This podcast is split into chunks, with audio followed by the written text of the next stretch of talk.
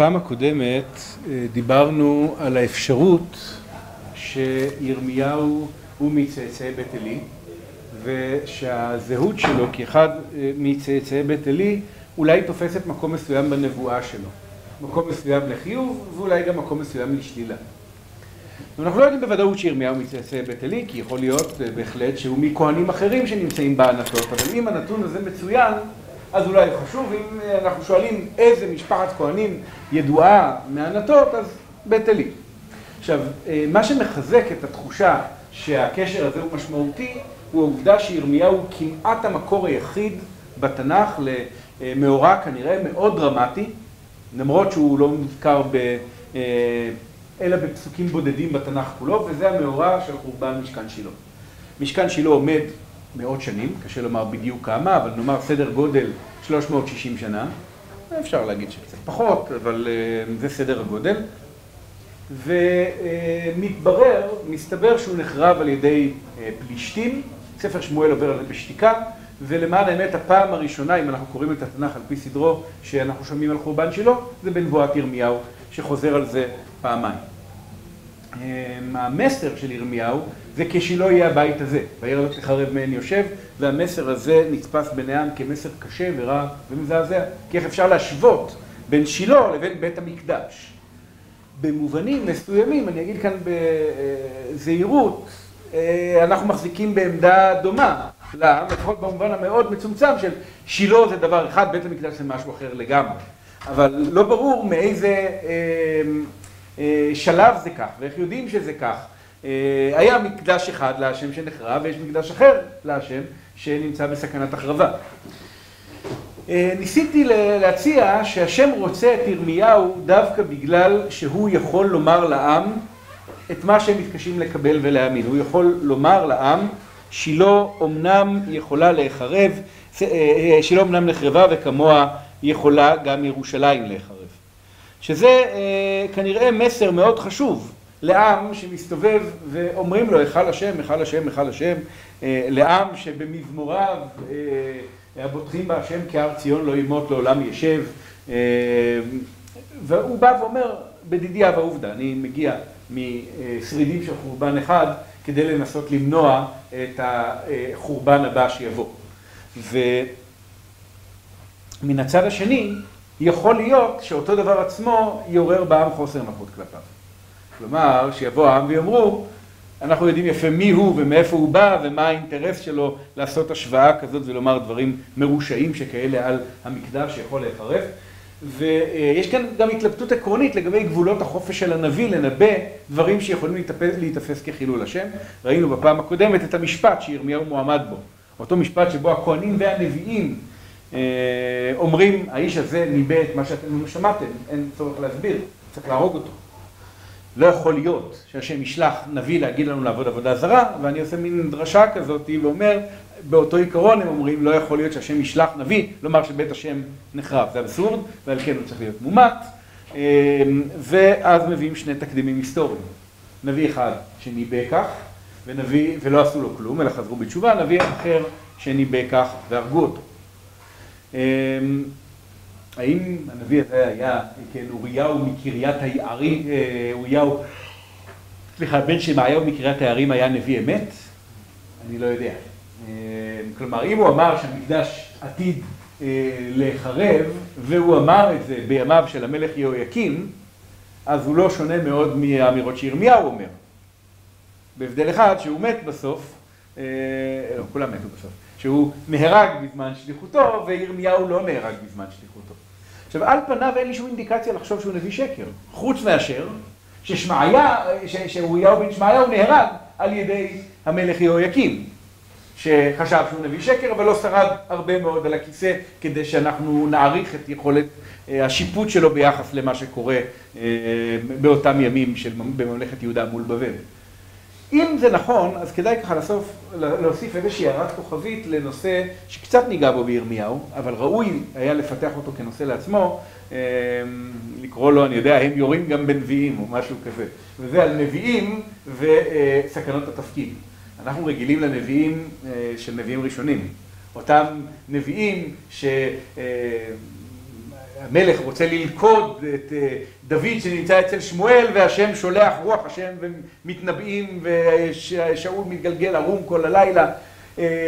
אנחנו גילים לדמיין סיפורים כמו אליהו, אם איש אלוהים אני תרד אש משמיים ותאכל אותך ואת חמישך.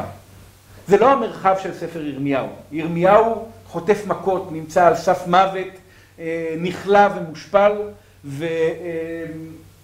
ויש עוד מעט דוגמאות מן הסוג הזה שאפשר למצוא בתנ"ך ויכול מאוד להיות, יכול להיות, שגם הסיפור הזה על אוריהו בן שמעיהו הוא לא סיפור על נביא שקר שמת כי הוא נביא שקר אלא סיפור על נביא אמת שמת כי הוא נביא אמת ופשוט אין לנו ספר שלו אז אנחנו לא מכירים אותו ממקום אחר.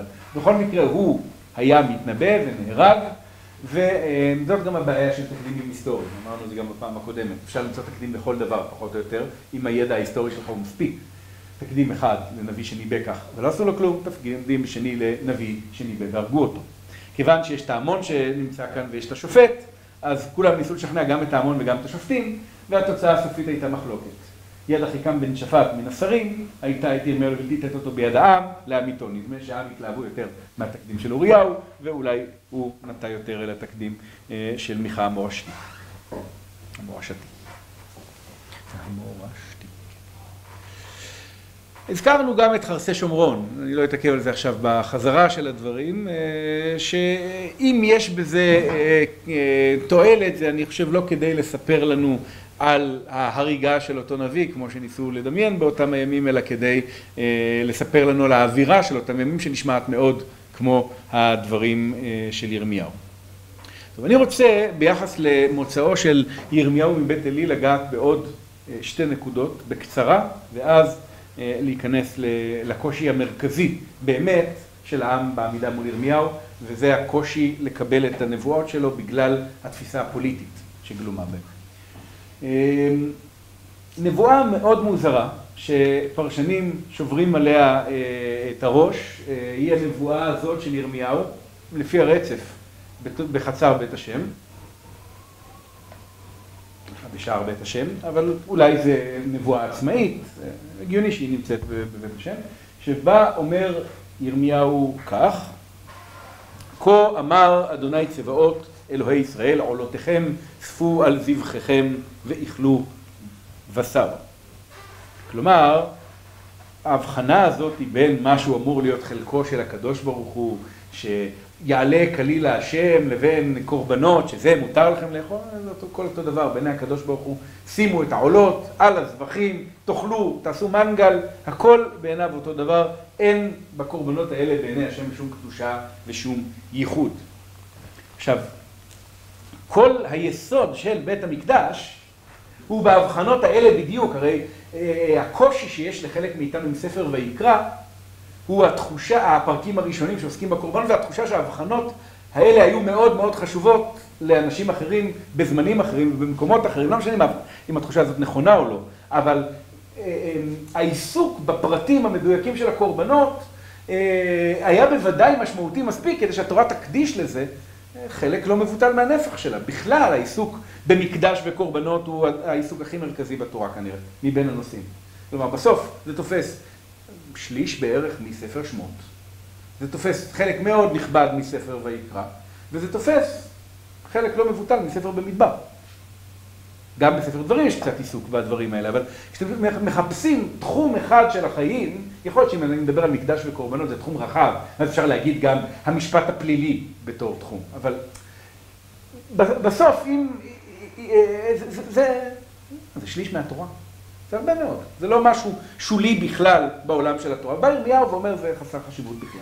אין הבדל, עולה זה ואז אנחנו שואלים איפה נתקלנו ברעיון הזה של תאכלו את הבשר, זה לא חשוב, זה הבשר של העולות, זה הבשר של הזבחים, הכל הולך. ואולי אתם ככה אומרים, שנייה, שנייה, שנייה, מאיפה באת אלינו ירמיהו, מאיפה נחתת עלינו? אה, אוקיי, אתה אולי מבית עלי, ואם אתה מבית עלי, אז למה אתה לא כהן בבית המקדש היום? אה, מה היה הסיפור שלכם? כן, היה סיפור כזה. ש... וזה יהיה משפט הכהנים מאת העם. סליחה, בטעות מדברים, עוד מעט אני אזכיר את זה. ומשפט הכהנים את העם, כל איש זובח זבח, ובא נער הכהן כבשל הבשר והמזלג שלוש השיניים בידו, כן, זה שמואל א' פרק ב', ויכה בכיור, או בדוד, או בקלחת, או בפרור, כל אשר יעלה המזלג, ייקח הכהן בו. כן, לא כל כך אכפת לכהן, הוא עובר עם קדשון כזה, טק לוקח, טק לוקח, טק לוקח. והכיור, קלחת, דוד, פרור, זה בא להגיד כאילו לא משנה, איזה כלי, הכל כאילו לא אכפת לו, הוא עובר ולוקח ממה שלא יהיה. מילא הדבר הזה. הדבר היותר גרוע זה גם בטרם יקטירון את החלק, שהוא לכאורה חלק גבוה, ובא נער הכהן ואמר, תנה בשר לצלות לכהן, ולא ייקח ממך בשר מבושל, כי אם חי, הכהן לא רוצה שתקלקל לו עכשיו את הבשר עם העניינים של הקורבן, הוא רוצה את הסטייק שלו מדמם, והוא רוצה אותו עכשיו. ואז איש ישראל אומר לו, כתר יקטירון כיום את החלב, וקח לך כאשר תאווה נפשך. אין בעיה, תן לי רק לתת את החלק של הקדוש ברוך הוא לקדוש ברוך הוא. קח, תתפנק על כל השאר. והוא עונה לו, לא, כי אתה תיתן, ואם לא, ולקחתי בחוזקה. ותהי חטאת הנערים גדולה מאוד את פני אדוני, כי ניאצו האנשים את מנחת אדוני. ואז השם יאשים את עלי ואת ביתו, על זה שהם לקחו, ותכבד את בניך ממני, להבריאכם, להשמין אתכם, מראשית כל מנחת ישראל לעמי. כן, אתם לוקחים את הראשית לעצמכם. אתם זוללים את הבשר של הקורבנות ומשמינים. ואני לא יכול שלא לתהות, האם כשבא נביא ואומר, עולותיכם אספו על טבחיכם ויאכלו בשר, אם הוא מבית אלים, הם לא אומרים, כן, זה נשמע בדיוק מתאים לפרופיל. עכשיו, יותר מזה, החטא של הכהנים בבית אלי עצמו מוצג כמנוגד לתורת הקורבנות. כשבשמואל ב', פרק ב', כתוב לי, וזה, ומשפט הכהנים את העם, כל איש זובח זבח, ובא נער הכהן, מה שקראנו קודם, ומשפט הכהנים את העם זה ביטוי קצת אה, אה, אירוני. כי משפט הכהנים את העם, המילה משפט יש לה שתי משמעויות אה, שמרחפות ברקע. משפט, כאן הכוונה, אה, הרגלם, דרכם. אבל משפט יכול להיות גם, מה? חוק, צדק, הראוי לב. ויכול להיות שהביטוי הזה, ומשפט הכהנים את העם, יכול לעודד אותנו לתהות מה בעצם אמור להיות משפט הכהנים את העם, כי זה משפט שאינו משפט. ואז אם אתם תפתחו בספר דברים, אתם תגלו את החוק הבא.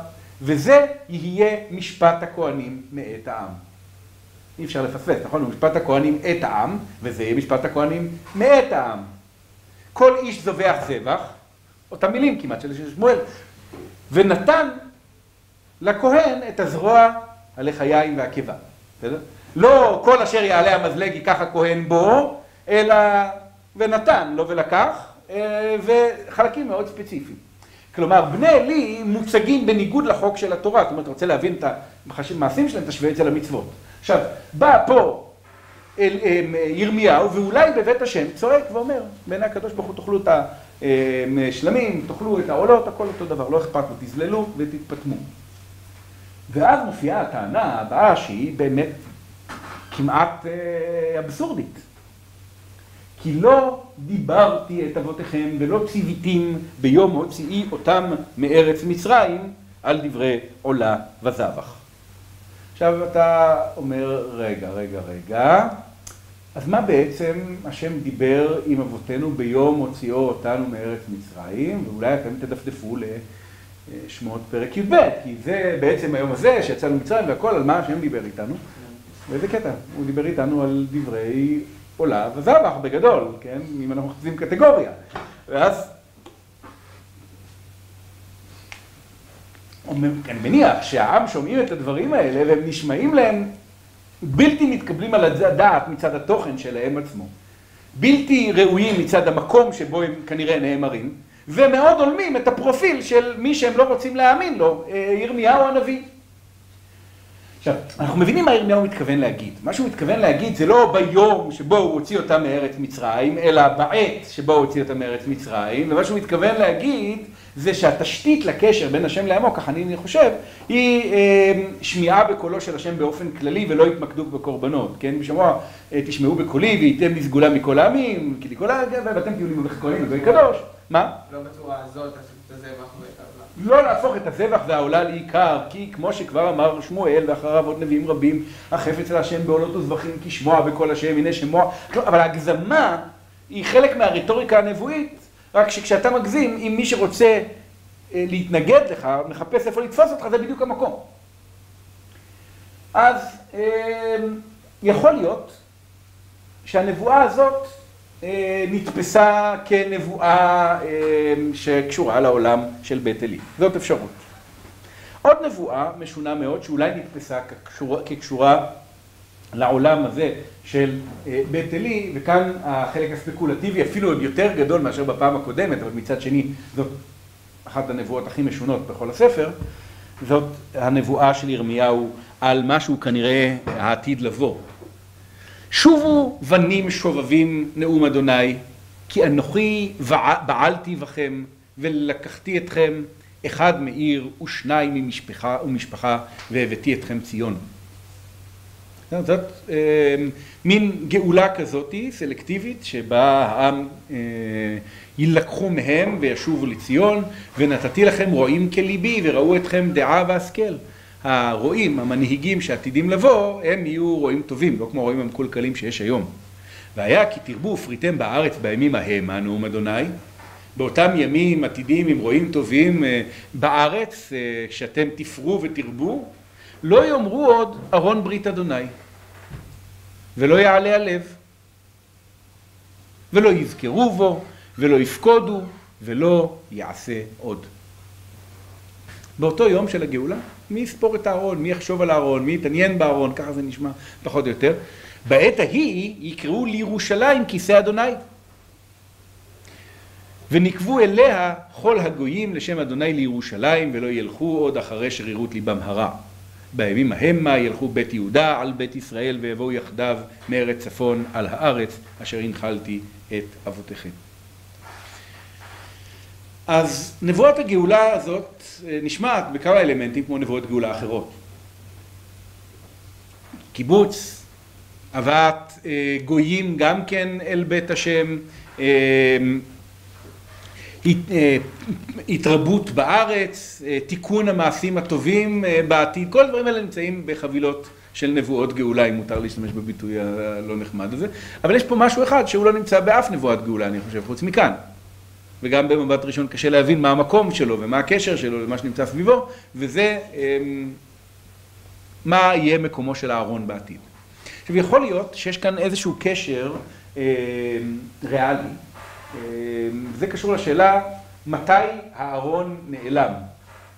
האם הארון נגנז בימי יאשיהו כמו שיש מסורות האומרות ואז המקדש עומד ריק בלי ארון כבר כמה זמן כהכנה לחורבן, האם הארון כן היה במקדש ונחרב עם החורבן, אני לא יודע, אבל יכול להיות שרקע ריאלי נוגע, הנבואה לארון קשורה למשהו שקרה שם, אבל אנחנו לא באמת יודעים. יכול להיות שזה גם חוזר לספר שמואל.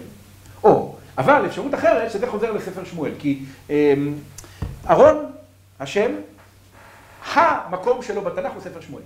כאילו זה ממש בסדר גודל. אם הייתי שואל אתכם איפה בתנ"ך יש הכי הרבה התייחסויות לארון, יכול להיות שהייתם מדמיינים שזה בויקרא. אוקיי, אני רגע אצא מהמצגת, סתם בשביל נתון מפתיע. רגע, אני צריך גם אינטרנט בשביל זה. בואו נעשה חיפוש בקונקורדנציה של ספר ויקרא, של הארון. ארון, עכשיו יהיו לי כאן תוצאות לא רלוונטיות בחיפוש. למשל, ויישם בארון במצרים על יוסף. זה לא רלוונטי, בסדר? אבל רוב ההופעות בתנ"ך של ארון הם מתייחסים לאותו ארון ספציפי. זה לא נדיר כל כך בתנ"ך, ובכל זאת אני חושב שתהיה כאן הפתעה קטנה. שהאינטרנט לא מתחבר, זאת הפתעה בהחלט. או, יפה. טוב, אז זאת התמונה של המילה ארון בתנ"ך. בספרות הנבואה, וברוב הכתובים למעשה, יש בתהילים את המילה ארון פעם אחת, וזה, כן, במזמור קל"ב המכונה מזמור כלב, קרוב לבית, שזה המזמור שבו דוד נשבע שהוא לא ילך לישון עד שהוא לא יקיא, זה הפעה אחת של אהרון בכל ספר תהילים. זה מזמור, רק תראו, לא, טוב, אז לא. כן. אשר נשבע לאדוני נדר לאוויר יעקב, אם אבוא ובוא אל ביתי ואם אל ארץ נישואי וכולי, עד אמצא מקום לאדוני, כן, זה דרך טובה לזכור את המזמור הזה. אבל בכל השאר, כמו שאתם רואים, יש עוד הופעה אחת בירמיהו, שזאת ההופעה שממנה באנו. עכשיו בתורה יש את הארון של יוסף, בבראשית הוא לא רלוונטי. בשמות יש הרבה ארון, 26, וזה בבחינת י"ק ו"ק, לא, זה לא מפתיע, כי אכן הלוחות ניתנים בארון, יש את הציווי על בניית המשכן, יש את הבנייה של המשכן עצמו, בכל המקומות האלה הארון נזכר כמה וכמה פעמים. מה שמאוד מפתיע היה בשבילי, רק השנה שמתי לב לזה, שארון ולוחות הם לא חלק מספר ויקרא, כמעט בכלל. יש הופעה אחת בלבד בספר ויקרא של הארון, וזה בפרשייה של יום כיפור.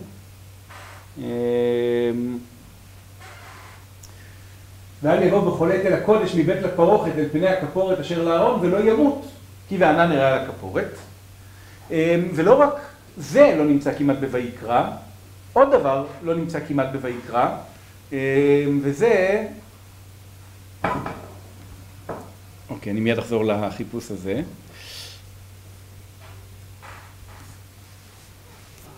העדות, נגיד של משכן העדות, אז הוא נמצא פעמיים בויקרא בלבד, פעם אחת בפרשייה של יום כיפור שהזכרנו, כן?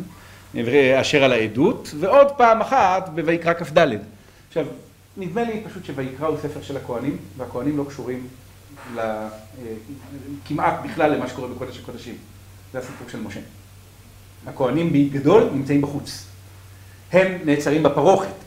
אהרון, הכהן, בהזדמנויות יוצאות דופן, נכנס פנימה, אבל העיסוק של ויקרא, בניגוד לדמיון שלנו שכל המשכן הוא חבילה אחת, הוא יותר במה שקורה מהפרוכת והחוצה, אז לי זה היה מאוד מאוד מפתיע.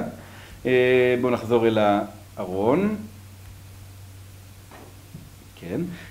במדבר יש לנו כמה הופעות של הארון, למשל יש את ההופעה של שירת הארון, שהיא מאוד מאוד מפורסמת.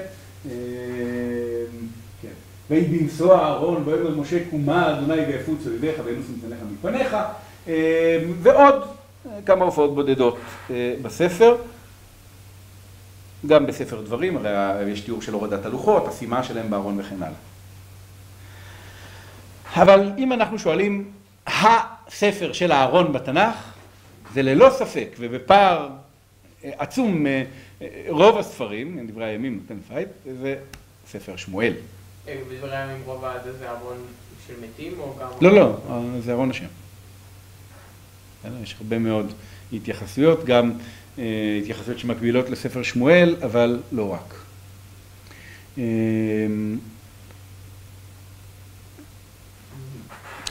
עכשיו, אז באופן טבעי, כשאני קורא על הארון, יכול להיות שאני מעיף מבט אל ספר שמואל. ואז אני נזכר שארון השם, אחד הסיפורים הגדולים ביותר של ארון השם בספר שמואל, זה איך בית עלי איבדו אותו. שהיו היה ארון השם במשכן שילה. והוא היה שם לצד הכהנים הנוכלים, חופני ופנחס, או כל האומר שחטאו אינו לטועה, ואז נאמר, הכהנים, טוב, כתוב אומר, מה אני יכול לעשות, בסדר? ואז הוא יוצא למלחמה עם שני הכהנים הללו, כאילו שבזה תהיה ישועה לישראל במלחמת אבן העזר, וארון השם נופל ביד פלישתים.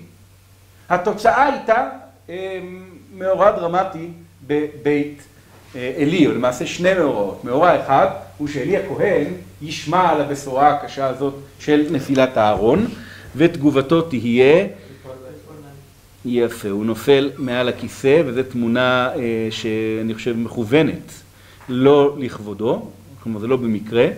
ויהי כהזכירו את ארון האלוהים, ויפול מעל הכיסא האחורנית בעד יד השער, ותישבר מפרקתו וימות, כי זקן האיש וכבד. עכשיו, אני לא יכול לדמיין שהמילה וכבד נמצאת פה בטעות. די ברור שמה שרוצים להגיד זה שעלי זקן מאוד ושמע את כל אשר יעשו בניו לכל ישראל, חלילה ותכבד את בניך ממני, כי מכבדי יכבד ובזה יקלו ולא יהיה זקן בביתך כל הימים, כי זקן האיש וכבד, הכל הרוג ביחד מאותם חומרים. הזקן שלא מילא את חובתו לתוכחה לבנים, השמן של תכבד את בניך ממני להבריחם, כשהוא נופל מעל הכיסא, אם הוא היה צעיר אולי הוא לא היה מת. אם הוא היה רזה, אולי הוא לא היה מת, אבל זקן האיש וחבר, והוא מת ממשקלו העצמי. לשבת על הכיסא לא עזר לו לשמוע את ה... אבל הבשורה ששברה אותו הייתה נפילת הארון. כן? ועוד סיפור אחד, בחלתו אשת פנחס הרה ללץ, ללדת, ותשמע את השמועה לי לקח אהרון ומת חמיה ואישה, ותקחה ותלתי לבכל יציריה, ואז ותקרא לנערי כבוד לאמור גלה כבוד מישראל לקח ארון האלוהים ולחמיה ואישה, זאת אומרת גלה כבוד מישראל כי נלקח ארון האלוהים. כלומר זה סיפור גדול, זה הסיפור של נטישת הכבוד את משכן שילה. והנה פה בא נביא ומנבא נבואה כל כך משונה, הוא מחזיר את הארון שבעצם לא נמצא כמעט בתנ"ך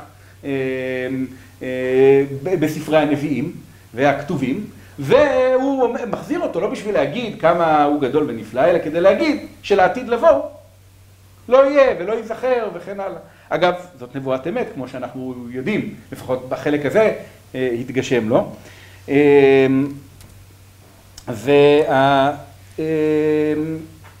וההיגיון שיש בנבואה, על זה אני כן עוד אעיר הערה קטנה אחת, היא, בשביל להבין צריך להבין מה הקשר בין לא יאמרו, אלא מה יהיה במקום.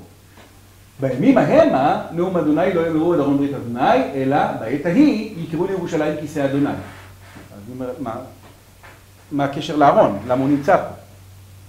הארון הוא? הוא המקום שאליו, הוא כיסא השם לכאורה. אה, לכאורה, אתה אומר לפי הסימטריה, הארון הוא כיסא השם.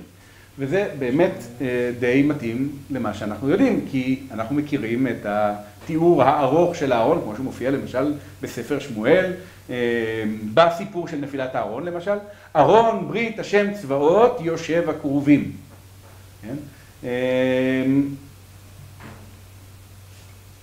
יש הסבורים שהארון מדומה להיות כיסאו של השם, כביכול. ואז מה שהוא אומר, הצמצום הזה שתופסים את המקום שבו השם שוכן, כמקום ההוא ששם מעל הכפורת מבין שני הכרובים, לא, לא, לא, לעתיד לבוא, ירושלים כולה תחשב כיסא השם. כלומר, הקדושה שהייתה בעבר רק בתוך החלק הזה שבין שני הכרובים, תתפשט לה אל ירושלים כולה. ובכל זאת הנבואה הזאת מאוד משונה, ואני יכול לדמיין, ולא נאמר במפורש שוב, שאנשים שומעים את זה ותוהים האם זה רק מקרה שיש לו נבואה כזאת על לעתיד, לאף אחד לא יהיה אכפת מהארון, או שזה... גם בספר שמואל הם נותנים לארון מקום הרבה יותר חשוב, שהוא זה שיציל אותם. נכון, העם ממש מאמינים בארון. עכשיו שוב, יכול להיות שירמיהו הוא האיש לנבא את הנבואה הזאת דווקא בגלל זה, כי פה נמצא התיקון העמוק. ההבנה שהארון הוא לא העיקר, הארון כמו הקורבנות, הם סמל מאוד חשוב ומאוד קדוש כשהם סמל.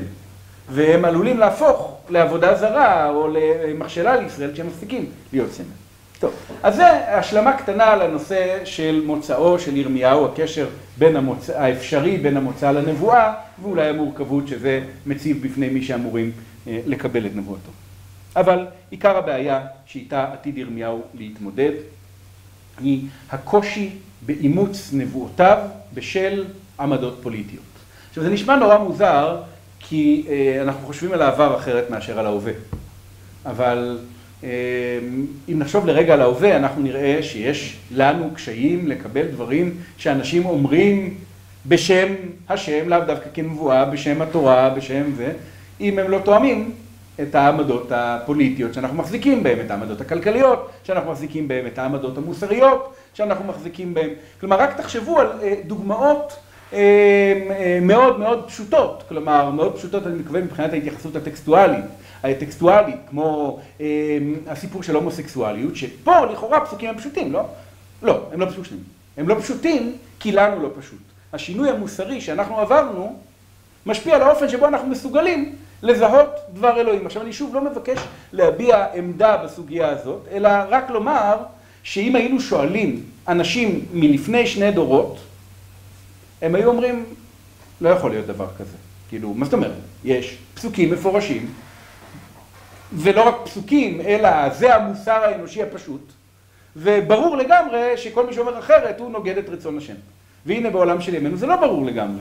כי אמנם יש כאלה בציבור הדתי שביניהם זה דגל של מלחמה שצריך להילחם, אבל יש גם כאלה בציבור הדתי, שגם הם מדברים בשם השם, וביניהם זה סוג של דגל שבו נבחנת המוסריות של הציבור. עכשיו שוב, אני לא בא לנסות להכריע בתוך המחלוקת, אני רק בא להגיד, זו דוגמה טובה מאוד למקרה שאנחנו יכולים לראות בעינינו שיש קשר בין השאלה העקרונית של מה צריך להיות רצון השם, לבין היכולת שלנו לקבל או לא לקבל את זה, כשהטקסט עצמו הוא לא הקובע. כלומר, זה לא שהמילים שכתובות הן מעורפלות והוויכוח הוא מחלוקת על הטקסט. זה ויכוח יותר יסודי מזה. אז אם סוגיה כזאת יכולה הייתה לקרוע את העם בימים, בימים שלנו, רק תנסו לחשוב כמה אה, עמוקה יותר וקשה יותר היא סוגיה כמו יחס למקדש, יחס לקורבנות, יחס לעצמאות אה, ועוד כל מיני דברים כאלה שעליהם בוודאי יכולה להיות מחלוקת הרבה יותר קשה והרבה הרבה יותר מרה. וכששני צדדים מדברים בשם השם, יש נטייה אה, אה, טבעית למדי ומובנת למדי לאמץ את מי שהערכים שאותם הוא משקף תואמים את הערכים שלך. אמ, עכשיו, הבעיה אה, הגדולה ביותר, אני אמ, קפצתי קצת, אני מקווה שעוד יהיה לי זמן לחזור אחורנית, הבעיה הגדולה ביותר, נלך לפי הסדר. שיש לירמיהו זה בגדול אה, בעיה שקשורה לתפיסה הפוליטית של הכוחות שנמצאים בעולם בימיו. האימפריה האשורית ששלטה באגרוף של ברזל על המזרח הקדום הייתה אימפריה מאוד מאוד אגרסיבית, מאוד תקיפה וגם זו שהחריבה את ממלכת ישראל. האימפריה הזאת כשלה ונהרסה. היחלשותה של האימפריה, עוד לפני נפילתה, אפשרה את הצמיחה של יאשיהו, המלך שבימיו אה, ירמיהו בעצם מתחיל לפעול, לאימפרטור מקומי. קטן, אבל קטן בקנה מידה מקומי, בקנה מידה עולמי. בקנה מידה מקומי הוא מצליח להחזיר את הגבולות להיות דומים שנים מהטובות ביותר שישראל ידעו, מצליח להגיע אל ממלכת ישראל, הממלכה של יהודה נראית כבר דומה יותר לממלכה המאוחדת, וזה לא מחזיק הרבה זמן.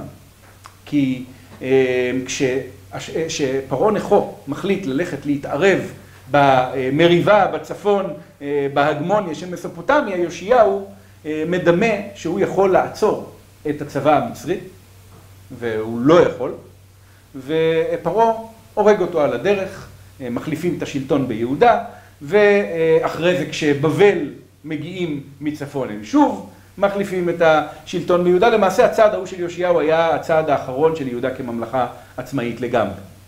אה, תקופה קטנה שהשתחררנו מעולם של האימפריות, אה, שגשוג דתי, שגשוג פוליטי וכן הלאה. עכשיו, כשהעם עומדים, הם צריכים להחליט כלומר, הם מבינים יפה שהמאבק הגדול הוא מאבק בין מצרים, שנמצאת בעיקר בדרום, בוא נגיד דרום-מערב, לבין מסופוטמיה, שנמצאת בצפון-מזרח. אלה שני המוקדים הפוליטיים הגדולים. עכשיו, בתקופה הזאת, מצרים אה, היא אימפריה נצחית ושוקטת על שמריה. מה זאת אומרת נצחית? בשביל להבין את המקום של מצרים בעולם של פעם, אפשר לעשות את המשחק הבא. כמה זמן בין, אה, בינינו היום, נגיד, לבין אה, מנתון, שהיה כהן שפעל, מצרי, אה, שפעל בימות הבית השני, וכתב על התולדות המלכים המצריים. כי רוב מה שאנחנו יודעים על השושלות מתחיל מהרשימות שהוזכרו משמו. אז עברו איזה 2,200 שנה. כמה זמן עבר מאז מנתון ועד המלכים הראשונים שהוא כותב עליהם במצרים, אז בערך כפליים. עכשיו זה נותן איזשהו קנה מידה. כלומר הוא כותב אחורנית איזה, ארבעת אלפים שנה או משהו כזה. כשאתה מדברים על אה, אה, בית שני ואנחנו חושבים על זה בתור איזו היסטוריה רחוקה ועתיקה, בטווחים של הקיום של מצרים כממלכה, אלפיים שנה, זה לא כל כך הרבה זמן. אז מצרים היא במידה מסוימת נצחית, אבל במובן אחר היא אה, משתבללת בתוך הגבולות שלה, כי מה שנותן לה את הכוח הוא גם מה שמגביל אותה. היא נמצאת באיזשהו מרחב שהתנועה ממנו החוצה היא הרבה יותר קשה מאשר התנועה ממסופוטמיה לאזור ארם ואנטוליה וכן הלאה. ומצרים, כשהיא בתקופות של כיבושים היא נעה צפונה הרבה, אבל גם כשהיא שוכנת בתוך גבולותיה קשה לפרוץ אליה. עכשיו, מה העניין של מצרים איתנו? מה הם רוצים פה לבחוש ביהודה באותם שנים? אז כנראה שהסיפור הוא כזה. יהודה היא כרגע וסל בבלי, וזה אומר שיהודה שנמצאת על הגבול למצרים, היא בעצם נקודה קדמית באימפריה זרה. המצרים לאו דווקא מעוניינים בטובתנו, אבל הם כן מעוניינים בטובתם. והם מוכנים לעשות לא מעט כדי שלא נהיה על הגבול, כדי שהבבלים לא יהיו על הגבול שלהם. קצת, אם אתם רוצים, בתור מחשבה, תחשבו על המלחמה שיש עכשיו בין רוסיה לאוקראינה. לפחות אחת הסיבות המוצהרות למלחמה הזאת, זה העניין שהביאה אוקראינה בהצטרפות לברית נאט"ו. רוסיה מבחינתה לא אכפת לה, אולי, כן, שאוקראינה תשכון על הגבולות שלה, אבל היא לא מוכנה שנאט"ו תהיה על הגבולות שלה. וזה מבחינתה סיבה מספיקה אולי לצאת למלחמה. אבל אם היא הייתה יכולה לסכסך בין אוקראינה לבין המערב, זה היה בעיני העדיף. ומצרים שולחים את הידיים שלהם ומשחקים פה לא מעט, ומכיוון שמצרים לא מעוניינים בנו, אלא מעוניינים במידה מסוימת בחופש שלנו, העדפה הלאומית היא לכיוון מצרים. כלומר, בבל רוצים שנהיה עבדים, מצרים רוצים שנהיה חופשיים. עכשיו, ברור שלבבל יש את האינטרסים שלה ולמצרים יש את האינטרסים שלה, ואנחנו תקועים באמצע, אבל כשאנחנו מתלבטים לאיזה צד ללכת, זה כאילו ההתלבטות בין להיות עבדים של בבל לבין להיות חופשיים בתמיכה מצרית, ויש הרבה מאוד תנועה בין יהודה למצרים, ראינו בפעם הקודמת למשל את אותה איגרת שמתארת את הירידה של שר צבא למצרים וקראנו על אוריהו אשר מקריית יערים והירידה למצרים, יש עוד קשרים אחרים. עכשיו, אחת הטענות הגדולות של ירמיהו זה תבטחו, אלא סליחה, תעבדו את בבל כי השם נתן לנבוכדנצר מתנה לשלוט על כל העמים, גם עליכם. כולם יהיו כפופים תחת עולו של נבוכדנצר מלך בבל, ואני מזכיר לכם את פרקים כ"ז כ"ח שקראנו, ירמיהו מול חנניה בן עזור, ופרק קודם כשירמיהו עצמו נותן את הנבואה והוא מסתובב עם עול. כלומר, הסיפור של ירמיהו ההולך תחשבו איזה גיחוך זה, כן? הולך עם עול בחוצות ירושלים, עם עול של בהמה. הסיפור שלו כשהוא הולך עם העול זה הדבר הכי חשוב שתדעו, זה שאנחנו תחת עולו של מלך בבל. עכשיו, על הרקע הזה אני רוצה להתחיל לקרוא אה, סיפור מאוד משונה, אה, מאוד יוצא דופן אה, בספר ירמיהו, אה, וזה אה, סיפור שחרור העבדים. הדבר אשר היה אל ירמיהו מאת אדוני, אחרי קרות המלך צדקיהו ברית את כל העם אשר בירושלים לקרוא להם דרור. לשלח איש את עבדו ואיש את שפחתו העברי והעברייה חופשים לבלתי עבוד בם ביהודי אחיהו איש. טוב, יש לנו כאן איזושהי ברית שנכרתת בימי צדקיהו ההקשר, הסיבה עוד לא לגמרי ברורים, והברית הזאת שנכרתה בימי צדקיהו, הגילום המעשי שלה היה שחרור עבדים. יש כאן איזו התכתבות מסוימת עם ויקרא, אבל עיקר הטקסט מתכתב עם ספר דברים, עם חוק העבד בספר דברים, ששם נאמר כי ימכר לך אחיך העברי או העברייה ועבדך שש שנים ובשנה השביעית תשלחנו חופשי מעמך. אז לשלח איש את עבדו ואיש את שפחתו, העברי והעברייה, זה ממש, כן, כי ימכר לך אחיך העברי והעברייה ובשנה השביעית תשלחנו חופשי מעמך. ולמה זה? לבלתי עבוד בם ביהודי אחי הוא איש. קודם כל יש כאן שינוי מעניין בין עברי לבין יהודי. עכשיו, רובנו לא שמים לב לזה, כי בואו נאמר, אחת ההערות שאני הכי זוכה לצקצוקים מסטודנטים כשאני מתקן להם בעבודות, זה כשהם מדברים על היהודים. עכשיו, בתחום של תנ"ך, כשהם מדברים למשל, הרי היהודים במצרים היו כך וכך וכך, אז אני בדרך כלל אעיר, זה נכון לגבי היהודים, אבל גם לגבי שבטים אחרים. אבל מה שאני מנסה להגיד להם זה, אנחנו לא מדברים על יהודים בתקופה הזאת, עדיף לדבר על בני ישראל, למשל. זה אה, מונח שבעצם מבהיר, אנחנו מדברים על מי שהתורה קוראת בני ישראל. אה, יהודים הם אה, בעיקר בני ממלכת יהודה. יכול להיות שגם השבט נקרא יהודים, אבל אנחנו מכירים, למשל כשרב שקה מגיע, אני חושב שבוע שעבר מישהו הזכיר את נאום רב שקה, אז אה, הוא אה, אה, מדבר אל העם והוא מדבר אליהם יהודית, מאוד מעניין, והם אומרים לו, דבר אה, עמנו ארמית כי, כי שומעים אנחנו ואל תדבר עמנו יהודית באוזני העם אשר על החומה. כן? כשרב שקה מגיע והוא מספר על אה, מה הולך לקרות וזה, אז השרים אומרים, אנחנו בסדר, אנחנו מדברים אנגלית, דבר איתנו אנגלית, לא צריך לדבר עברית שכולם פה שומעים. ואז אומר רב שקה, כן, עליכם ועל אדוניכם שלחני אדוני לדבר את כל הדברים האלה. כי על העם אשר, אה, ברחו לי מילים דקות, אה, איתכם על החומה לאכול ש...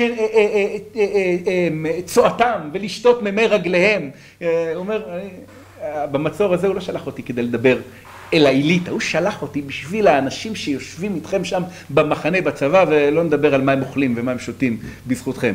אני מדבר יהודית, למדתי יהודית בשביל, לא יודע אם למדתי, יש כאלה שחושבים שהוא בעצמו ישראלי, ולכן הוא יודע יהודית.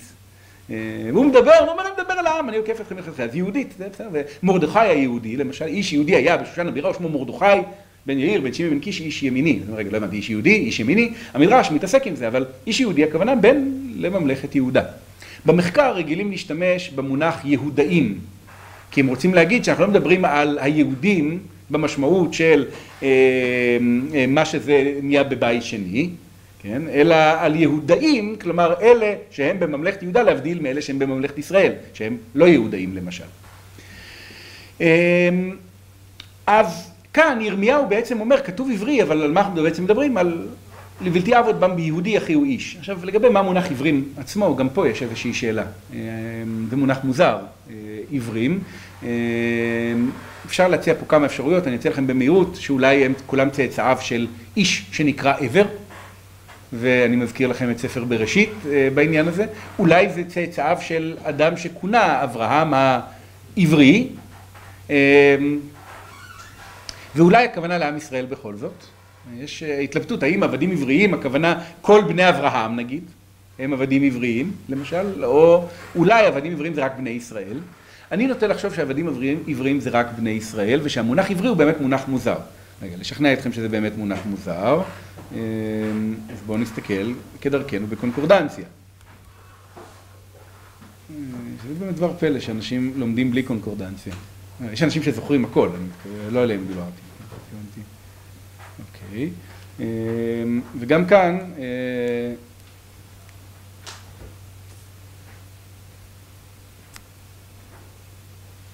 זו תופעה, אה, פיזור קצת לא צפוי. אמ, יש לנו בבראשית, בהחלט.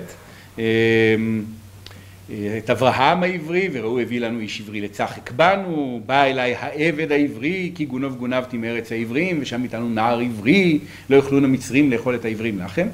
כן? יש לנו בספר שמות, הרבה יותר, כן? יש 14, לא רק 6. המילדות העבריות, בלדכן את העבריות, אה, מילדי העברים, שני עברים ניצים, אה, אלוהי העברים נקרא עלינו, ועוד פעם אחת אחרי יציאת מצרים, רק פעם אחת, וזה כי תקנה עבד עברי, אוקיי? עכשיו, אה, כשאנחנו ממשיכים בהמשך התנ"ך אין כמעט עבריים, בדברים יש פעמיים עברי, וזה כמובן בחוק של כי ימכר לך אחיך העברי או העברייה, אה, שזה החוק של העבד העברי שיש בשמות, בניסוח אחר. בספר שמואל, באופן מוזר, יש המון עברים יחסית. אה, יש את ה... אצל הפלישתים יש עברים, שאלה לעצמה, אני לא אגע בה עכשיו. אמ, ירמיהו כמובן, כי משם הגענו, זה חוק העבד העברי, ועוד פעם מפתיעה ביונה, כשהוא מציג את עצמו כעברי הנוכחי. עכשיו אני לא מנסה לתת כאן תשובה לתעלומה הגדולה של עברי, ומה המקום ומה המשמעות, אלא רק תשובה קטנה. בהנחה שחוק העבד העברי מדבר רק על בני ישראל. אז קודם כל, זה כל ההופעות של, כמעט כל ההופעות של עברי בתנ"ך, אחרי שעבוד מצרים. ספר שמואל נשים בצד, ספר יונה נשים בצד, אני עושה לעצמי חיים קלים, כלומר, הוצאתי את השמונה של שמואל ואת האחד של יונה. אז בירמיהו זה חוק העבד העברי, בדברים זה חוק העבד העברי, ובשמות, אחרי יציאת מצרים, זה חוק העבד העברי. אז איפה הריכוז הגדול של עברים? במצרים. וההצעה שאני רוצה לנסות להציע, אני לא בטוח שהיא נכונה, אבל שכשהחוק אומר כי תקנה עבד עברי, או כי ימכר לך אחיך העברי והעברייה, ועבדך שש שנים בשנה השביעית יש לך חופשי מעמך. ואז אני טיפה מדלג, אה, אה, או אפילו לא מדלג, הענק תעניק לו, מצונך ומגורנך ומעקבך, אשר ברכך אדוני אלוהיך תיתן לו, וזכרת כי עבד היית בארץ מצרים, ויפדך אדוני אלוהיך משם, על כן לכם צורך את הדבר. זה, זה, לא, זה לא מקרה שהמונח עברי נמצא שם. למה התורה מדברת על עבד עברי? כי זכרת, כי עבד היית בארץ מצרים. כלומר, השימוש במונח עברי, שהוא מונח שזורק, זה קצת כמו, אתם יודעים, לפעמים כשמשתמשים, סליחה, שוב, אה, כשאדם משתמש במונח יהודון, הוא משתמש בזה לפעמים כי הוא יודע שזה זורק אותנו אסוציאטיבית לשואה והוא רוצה לעשות עם זה משהו. אז המונח עברי, יכול להיות, זאת הספקולציה שאני רוצה לצאת, זורקת אותנו אסוציאטיבית למצרים, ולכן החוק אומר, בוא תשמע, כשמדובר בעבדים עבריים, מה אני דורש ממך. למשל, בוא ניקח את החוק של דברים, תראו כמה זה אה, יפה ומעניין. כי ימכר לך אחיך העברי או העברייה, הוא לא שונה ממך, הוא אחיך, כן? אל תחשוב שהוא עבד תת אדם, נחות מטבעו, ולכן התגלגל להיות עבד. כי אחיך העברי, ובעצם גם אתה עם עבדים, אוקיי. ועבדך שש שנים ושנה שביעית תשלחנו חופשיים עמך, זה כמו שנאמר בספר שמות.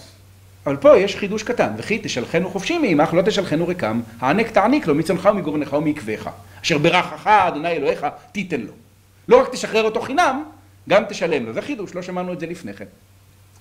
אמ, ואז מופיע נימוק, לכאורה לא במקום, וזכרת כי עבד היית בארץ מצרים, ויבטחה אדוני אליך משם. על כן אנחנו נמצא לך את הדבר הזה היום. אני הייתי מצפה שיהיה כתוב, ובשביעית תשלחנו חופשי מעמך, וזכרת כי עבד היית בארץ מצרים, ויבטחה אדוני אלוהיך. אבל בהנחה שזה כן כתוב במקום הנכון. למה זה כתוב איפה שזה כתוב? במצרים יצא ברכוש אה, נכון. כי אין מצוות ההנקה. אני רוצה רגע, אה, אני לא מדבר הלכתית, אני רוצה לדייק. מצוות ההנקה זה תיאור האופן של השילוח. וכי תשלחנו חופשי מעמך. מה, מה הכוונה חופשי? אין הכוונה חופשי רק שאתה לא תגבה ממנו כסף כדי לצאת חופשי. הכוונה, אתה תשלח אותו עם רכוש, שלא יצא בלי כלום אל העולם. ואם תאמר, על מה ולמה אני צריך לשחרר אותו ועוד לשחרר אותו עם רכוש? זאת אומרת, רגע, מאיפה העניין של לצאת ריקם מגיע אלינו? אז יש עם יעקב ולבן, לא משנה, נשים בסוגריים. והיה כי תצאון, לא תצאו ריקם, ושאלה אישה משכנתה ומגרת ביתה, כלי כסף, וכלי זהב ושמאלות. בעצם היסוד של היחס השונה לעבד העברי, הוא היסוד, נובע מזה שהשם מתייחס באופן שונה לעבדים העבריים שהיו במצרים.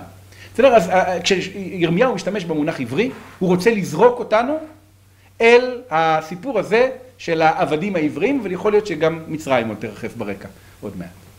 טוב. אז בואו אה, אה, נחזור אל המקום שהיינו.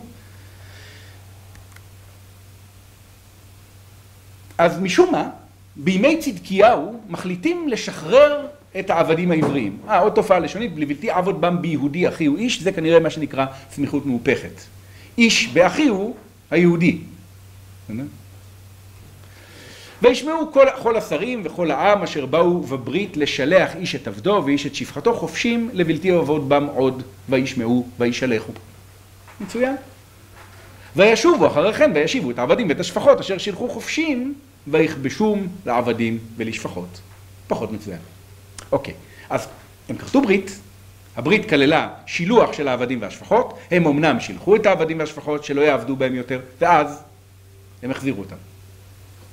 למה? מה קרה כאן? נמשיך. ויהי דבר אדוני אל ירמיהו מאת אדוני לאמור, כה אמר אדוני אלוהי ישראל, אנוכי קראתי ברית את אבותיכם ביום הוציאותם מארץ מצרים מבית עבדים לאמור, מקץ שבע שנים תשלחו איש את אחיו העברי אשר ימכר לך ועבדך שש שנים ושילחתו חופשי ממך. עכשיו, הוא אומר, כשאני הוצאתי אותם ממצרים, כרתתי איתם ברית. והברית, כי זה בעצם החוק הראשון של פרשת משפטים, זה בניסוח של דברים, אבל הברית הייתה שהם כמוני, כמו שאני הוצאתיך מארץ מצרים מבית עבדים, כך אתה תוציא את העבד העברי. לא שמעו אבותיכם אליי ולא הטו את אוזנם. אם אנחנו שואלים מה היה מצבם של העבדים העבריים בתקופת המקרא, צריך להיזהר, הרבה פעמים יש לנו נטייה לרוץ אל החוק. אבל השאלה המעניינת היא הרי, בוא נגיד, שאלה אחת היא מה החוק קובע, שאלה אחרת היא מה קורה במציאות, ופה אומר השם, לא שמעו, לא הטו את אוזנם. כלומר, זה מאוד, תראו, תראו, הרעיון שאתה משחרר עבד הוא רעיון מאוד מאוד קשה כשאין כפייה חיצונית. עבד הוא עבד, מה פתאום אני צריך לשחרר אותו? כאילו המחיר של עבד הוא כל כך גדול, שאתה משחרר עבד אתה מאבד בבת אחת, כן? אחוז לא מבוטל מנכסיך, אחוז לא מבוטל מכוח העבודה שלך. אז לא שמעו אבותיכם, ותשובו אתם היום, ותעשו את הישר בעיניי, לקרוא דרור, איש לרעהו, ותכרתו ברית לפניי, בבית אשר נקרא שמי עליו. אני כרתתי איתכם ברית, ואתם לא קיימתם את הברית. הצעתי לכם צ'אנס חדש. בואו נכרות ברית חדשה, רק מה יהיה הלב של הברית? לעשות את מה שלא עשיתם אז. לשחרר. ובבית אשר נקרא שמי אליו, אתם קראתם את זה. ותשובו ותחללו את שמי, ותשיבו איש את עבדו ואיש את שפחתו, אשר שילחתם חופשים לנפשם, ותכבשו אותם להיות לכם לעבדים ולשפחות. כלומר, יש לנו את מה שקרה, ואז השם מספר לנו מה קרה, אבל עם המשקל התיאולוגי שיש לזה. כלומר, זאת הייתה ברית שאתם קראתם איתי ולא קיימתם, ברית שקראתנו שוב ואתם קיימתם כביכול ומיד הפרתם. ולכן עונש. לכן כה אמר אדוני, אתם לא שמעתם אליי לקרוא דרור איש לאחיו ואיש לרעהו? הנני קורא לכם דרור נאום אדוני אל החרב, אל הדבר ואל הרעב, ונתתי אתכם לזעבה לכל ממלכות הארץ. יש פה אה, מה שמכנים מידה כנגד מידה לשונית. מה זאת אומרת? אה, אתם לא שחררתם את העבדים ולכן אני הולך להרוג אתכם. התוכן של המידה כנגד מידה לא בולט. אבל אם אני מנסח את זה, אחרת זה כן בולט. אתם לא שמעתם אליי לקרוא דרור, וכיוון שאתם לא שמעתם אליי לקרוא דרור, הרי שאני קורא לכם דרור, נאום השם. דרור לחרב, דרור לרעב, דרור לדבר. למה? מה הקשר פה? עדיין בשאלה. ונתתי את האנשים העוברים את בריתי, אשר לא הקימו את דברי הברית, אשר כרתו לפניי, העגל אשר כרתו לש... אה, אה, לשניים ויעברו בן בית ערב, שרי יהודה ושרי ירושלים, הסריסים והכהנים וכל עם הארץ, העוברים בין בתרי העגל, עכשיו זה נורא מעניין, כי זה התיאור הכי מפורט בתנ"ך, חוץ מטקסט אחד ספציפי, לגבי איך נראית כריתת הברית. ברית בין הבתרים. נכון. ברית בין הבתרים, שבו מוותרים חיות, ואז מה קורה? מה? יש... אוקיי, בוא נקרא. אה, סליחה, אני צריך אה, לשחרר את המצגת בשביל זה. איי, ואולי גם להוסיף שקופיות, מי יודע, אבל אני לא בטוח, כי זו אסוציאציה שמתעוררת עכשיו, לא יודע אם היא תתעורר לי בפעם הבאה. מה אה, שאני אוכלת את האנשים או שהיא אוכלת את החיות? מה? שם? אז תראו, אמ, אברהם שואל, אה, במה ידע כי יירשנה? ואומר אליו, ככלי עגלה משולשת, ועז משולשת, ועיל משולש, ותור וגוזל. ויקח לו את כל אלה, ויוותר אותם בתווך, וייתן איש בתרו לקראת רעהו, ואת הציפור לא בטר. וירד העית על הפגרים, וישב אותם אברהם, יש כאן התל- כאילו תחושת סמליות גדולה בזה, ויהי שמש לבוא, ותרדמה נפלה על אברהם. והנה אימה, חשיכה גדולה נופלת עליו. ואומר אדוני, ואומר לאברהם, ידוע תדע כי גר יהיה זרעך בארץ לא להם, ועבדום ועינו אותם ארבע מאות שנה, וגם את הגוי אשר יעבוד הוא דן אנוכי, ואחרי כן יצאו ברכוש גדול, ואתה תבוא אל קברות אבותיך בשלום, תיקבר בשיבה טובה, ודור רביעי ישובו הנה, כי לא שלם עוון האמורי עד הנה.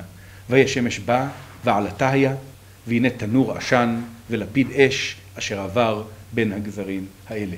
ביום ההוא כרת אדוני את אברהם ברית לאמור, לזרעך נתתי את הארץ הזאת, מנהר מצרים וכו'. עכשיו, יש מורכבות במעמד, אני לא רוצה לפר... להתעסק בהכל, אבל אה, תראו את אה, החלק הזה, לכרות את הבהמות, ואז חושך, אימה, ואז בעלתה הזאת פתאום תנור עשן ולפיד אש עובר בין הגזרים, וביום הזה השם קראת עם אברהם ברית, לזרעך נתתי את הארץ הזאת. כי מה אברהם שאל? במה ידע כי יירשנה. אז השם אומר, תוכל לסמוך עליי, כי אנחנו כורתים על זה ברית. ואיך זה נראה שכורתים ברית? כורתים בעלי חיים, ומה עושה הצד שמתחייב בברית? ביר... עובר באמצע. עובר באמצע. ראינו בירמיהו קודם, אה, רגע, אני מתנצל לפתוח את המצגת, ראינו בירמיהו קודם את אה, שרי יהודה ושרי ירושלים, הסריסים והכהנים וכל עם הארץ, העוברים בין בתרי העגל. וטוב, זאת שאלה קצת ריסקית, אבל בכל זאת. אוקיי, אז שם הם התחייבו בדבר מסוים ועברו בין בתרי העגל, ופה. השם מתחייב בדבר מסוים, ואז אברהם רואה בחזונו, בשנתו, בלא יודע מה שלא יהיה, תנור עשן ולפיד אש עובר בין הגזרים האלה, שזה מסמן, אולי, את ההתחייבות של השם, שהוא אומר, אני מתחייב לתת לך את הארץ. אז יש פה אולי תמונה, אה, אה, אה, כן, בירמיהו זה המקום היחיד, אני חושב שאנחנו ממש לומדים, חוץ מבברית בין הבתרים, על איך נראית כריתת ברית, ואולי גם על הביטוי לכרות ברית, מה הכריתה שיש בברית, שיכול להיות שזה מדבר על בעל החיים שכורתים לשניים. עכשיו, מה המשמעות של המעבר בין בתרי בעל החיים? זה אפשר לנסות לדון, אבל לא נראה לי שנעשה את זה היום. טוב, אז בואו נחזור אל הסיפור ההוא. הוא אומר, אתם כרתתם איתי ברית, אתם לקחתם עגל, כרתתם אותו ועברתם בין בתריו, כולכם, הכהנים, הנביאים וכן הלאה.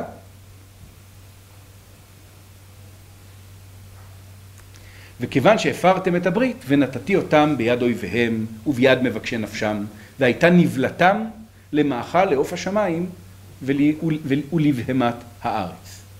ואת צדקיהו מלך יהודה, שהיה כנראה בראש העניין, כי הוא היה המלך שבימיו נכרתה הברית, ואת שריו, אתן ביד אויביהם וביד מבקשי נפשם, וביד חיל מלך בבל העולים מעליכם. הוא רגע, וביד חיל מלך בבל, היית היה צריך להיות כתוב, העולים עליכם. מה זאת אומרת העולים מעליכם? האם עולים מעליכם אין פירושו של דבר, בדיוק לשם, כן. האם אין פירושו של דבר עולים מעליכם שהלכו הביתה? מה זאת אומרת, איך אתה נותן אותנו ביד מי שלא נמצאים פה? אבל זאת הכוונה, ביד חיל מלך בבל, העולים מעליכם. כלומר, מה שקרה פה, זה שחיל מלך בבל עלו מעליהם. איך אני יודע? כי זה מה שכתוב. הנני מצווה נאום אדוני, והשיבותים אל העיר הזאת, ונלחמו עליה, ולכדוה, ושרפוה באש, ואת ערי יהודה אתן שממה מעין יושב. כלומר, היה חיל מלך בבל שצר על ירושלים, ואז הם הלכו. והשם אומר, אתם הפרתם את הברית, חיל מלך בבל יחזרו ויהרגו אתכם. עכשיו, כדי לנסות להבין מה קורה כאן בעצם, אנחנו צריכים להבין למה חיל מלך בבל עלו מעליהם. או בוא, בוא, בעצם בוא נדבר רגע לפני כן. מה הסיפור? הסיפור הוא שבבל צרים על ירושלים. אומר ירמיהו, אתם רוצים שהשם יציל אתכם, מה אתם צריכים לעשות? להקשיב לו, לכרות איתו ברית, והגילום של הברית יהיה באמצעות שחרור העבדים והשפחות. והעם מקשיבים. למה הם מקשיבים? הם נואשים. הם נמצאים במצור. הם רואים שהנבואה של ירמיהו הולכת ומתגשמת. הוא לא רק הציע להם צרה, הוא גם הציע להם פתרון. אבל יש עוד סיבה צינית יותר גם. הם נמצאים במצור. מה אכפת להם? לשחרר עבדים. להפך, הם מעדיפים לשחרר עבדים. אף אחד לא רוצה בבית שלו פיות בזמן מצור. אין לו עבודה לתת להם כי השדות נמצאות מהצד השני של החומה. הוא לא רוצה להאכיל אותם. יאללה, אתם חופשיים, תהנו מהחופש שלכם בזמן המצור. אין בעיה, משחררים את העבדים. ואז מה קורה? בדיוק מה שירמיהו ניבא, נגמר המצור, בבל חוזרים. ואז מה קורה? והדבר המעניין, מה שקורה זה שהם כובשים מחדש את העבדים שהם שחררו קודם לעבדים ושפחות. זה בבחינת, הרבה פעמים מספרים על אותו אחד שמחפש חניה בתל אביב, כן, ולא מוצא חניה.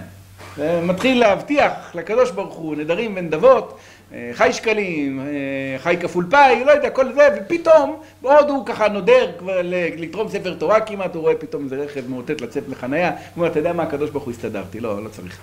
אה, זה בערך מה שנראה שקורה כאן. כלומר, הם משחררים את העבדים, אבל אז הבבלים הולכים, והם אומרים, טוב, כאילו, ברור שהבבלים הלכו, ואנחנו סתם כמו טמבלים שחררנו את העבדים, בואו נכבוש אותם חזרה.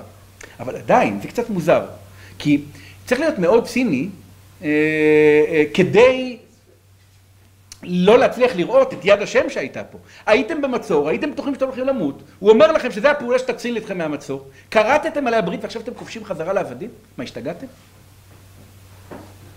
אז בואו נדבר על למה הבבלים עוזבים את ירושלים. אז הנה הסיפור. ירמיהו ל"ז מוסיף לנו פרט קטן שלא כתוב בירמיהו ל"ד. וחיל פרעה יצא ממצרים.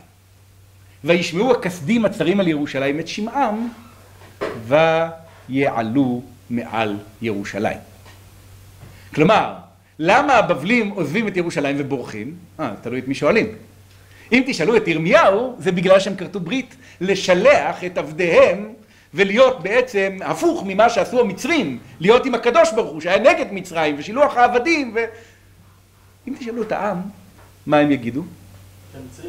המצרים הצילו אותם. הם יגידו, זה לא קשור ללהקשיב לירמיהו, זה הכי, הכי הפוך שיכול להיות בעולם מלהקשיב לירמיהו. כי ירמיהו כל הזמן, מה אמר לנו? אל תבטחו במצרים, אל תשענו על המצרים, אל תסמכו על המצרים. ובסוף ניצלנו. עכשיו, היה לנו רגע של משבר, ובאותו רגע של משבר הלכנו אל הקוסם, המכשף, המקובל אה, דלה שמטה הזה שמוכר כל מיני מים וזה, והאמנו לדברים שלו. למה? כי כשאתה נמצא בצרה ולא עלינו, אין לך ישועה, אז אתה מוכן ללכת לכל מיני שטויות. אבל בסוף מתברר שהמדיניות הפוליטית המפוקחת שלנו, שעבדה על חיזוק הקשרים עם מצרים, היא הייתה הישועה שלנו. בגלל ששחררנו עבדים. להפך, בוא נכבוש לעבדים. אנחנו מצרים. עכשיו זה יפה כי מתאחדים פה שני דברים ביחד. זאת בעצם התמונה. והם שווים וכובשים את מי שהם שחררו קודם, כי הם משוכנעים שהם הבינו נכון מה קרה כאן, והנבואה של ירמיהו היא שקר. עכשיו, במונחים מקראיים, מה שקרה כאן הוא מה שמכנים סיבתיות כפולה. כלומר, מישור, דברים קורים במקביל בשני מישורים. במישור הפוליטי, למה שהבבלים יעזבו וילכו? היה איזו סיבה שגרמה להם, כן. אמ, תמיד, אה, הייתה מגפה במחנה, באו אויבים, לא, תמיד יש סיבה פוליטית, אבל זה שזה קורה עכשיו, זה הנס, וזה קורה כי רצון השם שזה יקרה עכשיו. אבל העם לא רואים את זה כך, ודי ברור גם למה. ויהי דבר אדוני לירמיהו הנביא לאמור, כה אמר אדוני אלוהי ישראל, כה תאמרו אל מלך יהודה השולח אתכם אליי לדורשני, הנה חיל פרעה היוצא לכם לעזרה, שב לארצו, ושבו הכסדים ונלחמו על העיר הזאת ולכדוה ושרפוה באש. כלומר, אנחנו, היה לנו נבואה אחת כאילו נטולת פשר על עבדים ששוחררו ושועבדו, יש לנו פה אמ, קצת אחר, שלושה פרקים אחר כך איזשהו סיפור היסטורי, ואנחנו כשמחברים אותם ביחד, פתאום אנחנו מבינים הרבה יותר מה קורה. הוא אומר לו, אתם בונים על המצרים כי הנה, הם פה. תדעו לכם, הם חוזרים הביתה, וכשהמצרים חוזרים הביתה, הבבלים חוזרים לכאן. ושבו הכסדים ונלחמו על העיר הזאת ולכדוה ושרפוה באש. כה אמר אדוני אל תשיעו נפשותיכם לאמור הלוך ילכו מעלינו הכסדים, כי לא ילכו. וכאן פסוק מופלא ממש, כי אם הכיתם כל חיל כסדים הנלחמים איתכם, גם אם אתם תהרגו את כולם, ונשארו בם אנשים מדוכרים איש באוהלו, יקומו ושרפו את העיר הזאת באש. זה מתקפת זומבים מתועדת ראשונה בהיסטוריה של הנבואה, פחות או יותר, נכון? גם אם כולם היו מתים באוהלים, זה לא יעזור, הם יקומו וישרפו את העיר. כלומר, הפעם אין הזדמנות נוספת. הייתה לכם הזדמנות, הם שבו מעליכם, ואל תדמיינו שמה שקרה פעם אחת יקרה פעמיים, בפעם הבאה הם לא ישובו, אפילו מתים, הם עדיין יהרגו אתכם. ואפשר די בקלות להבין, כשהעם עומדים בימי ירמיהו באותם ימים, והם שומעים נביאים שאומרים להם אה, נבואות ששולחים אותם למצרים, ואת ירמיהו שאומר נבואות שלא שולחים למצרים, כשבבל מגיעים הם אומרים ירמיהו צדק, וכשמצרים מגיעים, הם אומרים, ירמיהו לא צדק. ואני חושב שהדבר הזה עוזר לנו שוב להבין עד כמה קשה היה מצבו של העם שעומדים מול נביאים ומול נבואות וצריכים לדעת מה רצון השם ולקבל החלטות פוליטיות בעקבות הדבר הזה. לא בטוח כמה קל היה לנו אם היינו עומדים באותו מקום לומר נכון זה, הבבלי, זה, זה, זה המצרים אבל ירמיהו אמר שזה יקרה ולכן זאת באמת אמיתות נבואת ירמיהו. אז הנה בעיה אחת שהמציאות נראית כמצדיקה את הפוליטיקה שהעם החזיקו בניגוד לירמיהו ולכן הם לא מאמינים לירמיהו. טוב, בעזרת השם, שבוע הבא נראה עוד כמה השלכות של ההגעה של המצרים והחשד בירמיהו כבוגד ומשת"פ, שגם זה קשור לפוליטיקה.